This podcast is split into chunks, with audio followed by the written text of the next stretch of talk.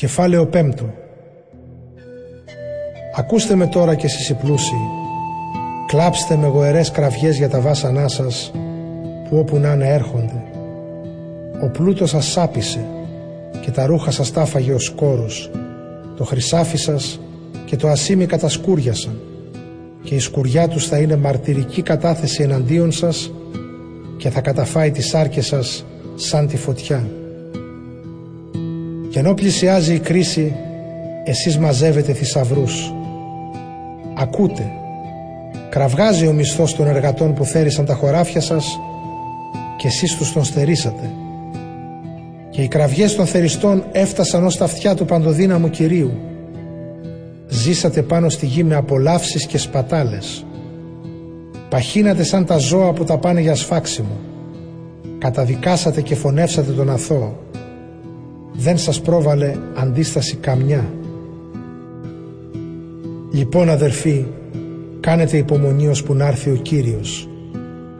Κοιτάξτε πως ο Γεωργός περιμένει τον πολύτιμο καρπό του χωραφιού, καρτερώντας με υπομονή να πέσει η πρώιμη και όψιμη βροχή.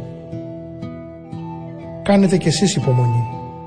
Πάρτε θάρρος, γιατί όπου να είναι ο Κύριος έρχεται. Μην αγανακτείτε αδερφοί ο ένας εναντίον του άλλου για να μην καταδικαστείτε. Νάτος ο κριτής, στέκεται κιόλας μπροστά στην πόρτα. Αδερφοί μου, πάρτε για παράδειγμα καρτερικότητα στις θλίψεις τους προφήτες που μίλησαν στο όνομα του Κυρίου. Καλοτυχίζουμε εκείνους που δείχνουν υπομονή.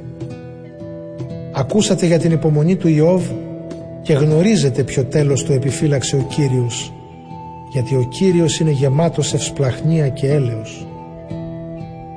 Προπαντός αδερφοί μου να μην ορκίζεστε ούτε στον ουρανό ούτε στη γη ούτε να κάνετε κανέναν άλλον όρκο. Ας είναι το ναι σας πραγματικό ναι και το όχι σας πραγματικό όχι για να μην βρεθείτε κατηγορούμενοι στην τελική κρίση. Βρίσκεται κανένας σας σε δύσκολη θέση να προσεύχετε. Είναι κάποιος χαρούμενος να υμνεί το Θεό. Είναι κάποιος από σας άρρωστος να προσκαλέσει τους πρεσβυτέρους της Εκκλησίας να προσευχηθούν για Αυτόν και να τον αλείψουν με λάδι επικαλούμενοι το όνομα του Κυρίου. Και η προσευχή που γίνεται με πίστη θα σώσει τον άρρωστο. Ο Κύριος θα τον κάνει καλά και αν έχει κάνει αμαρτίες θα του τη συγχωρήσει. Να εξομολογήσετε τις αμαρτίες σας ο ένας τον άλλον και να προσεύχεστε ο ένας για τον άλλο για να θεραπευτείτε. Η παράκληση του δικαίου έχει μεγάλη δύναμη και αποτελεσματικότητα. Ο Ηλίας ήταν άνθρωπος σαν και μας και προσευχήθηκε να μην βρέξει και δεν έβρεξε πάνω στη γη τρία χρόνια και έξι μήνες.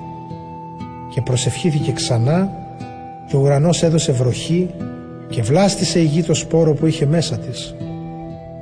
Αδερφοί μου, αν κάποιος από εσάς ξεστρατήσει από την αλήθεια και κάποιος άλλος τον επαναφέρει, πρέπει να ξέρει ότι αυτός που επανέφερε έναν αμαρτωλό από τον πλανεμένο δρόμο του θα σώσει μια ψυχή από το θάνατο και θα την απαλλάξει από πλήθος αμαρτίες.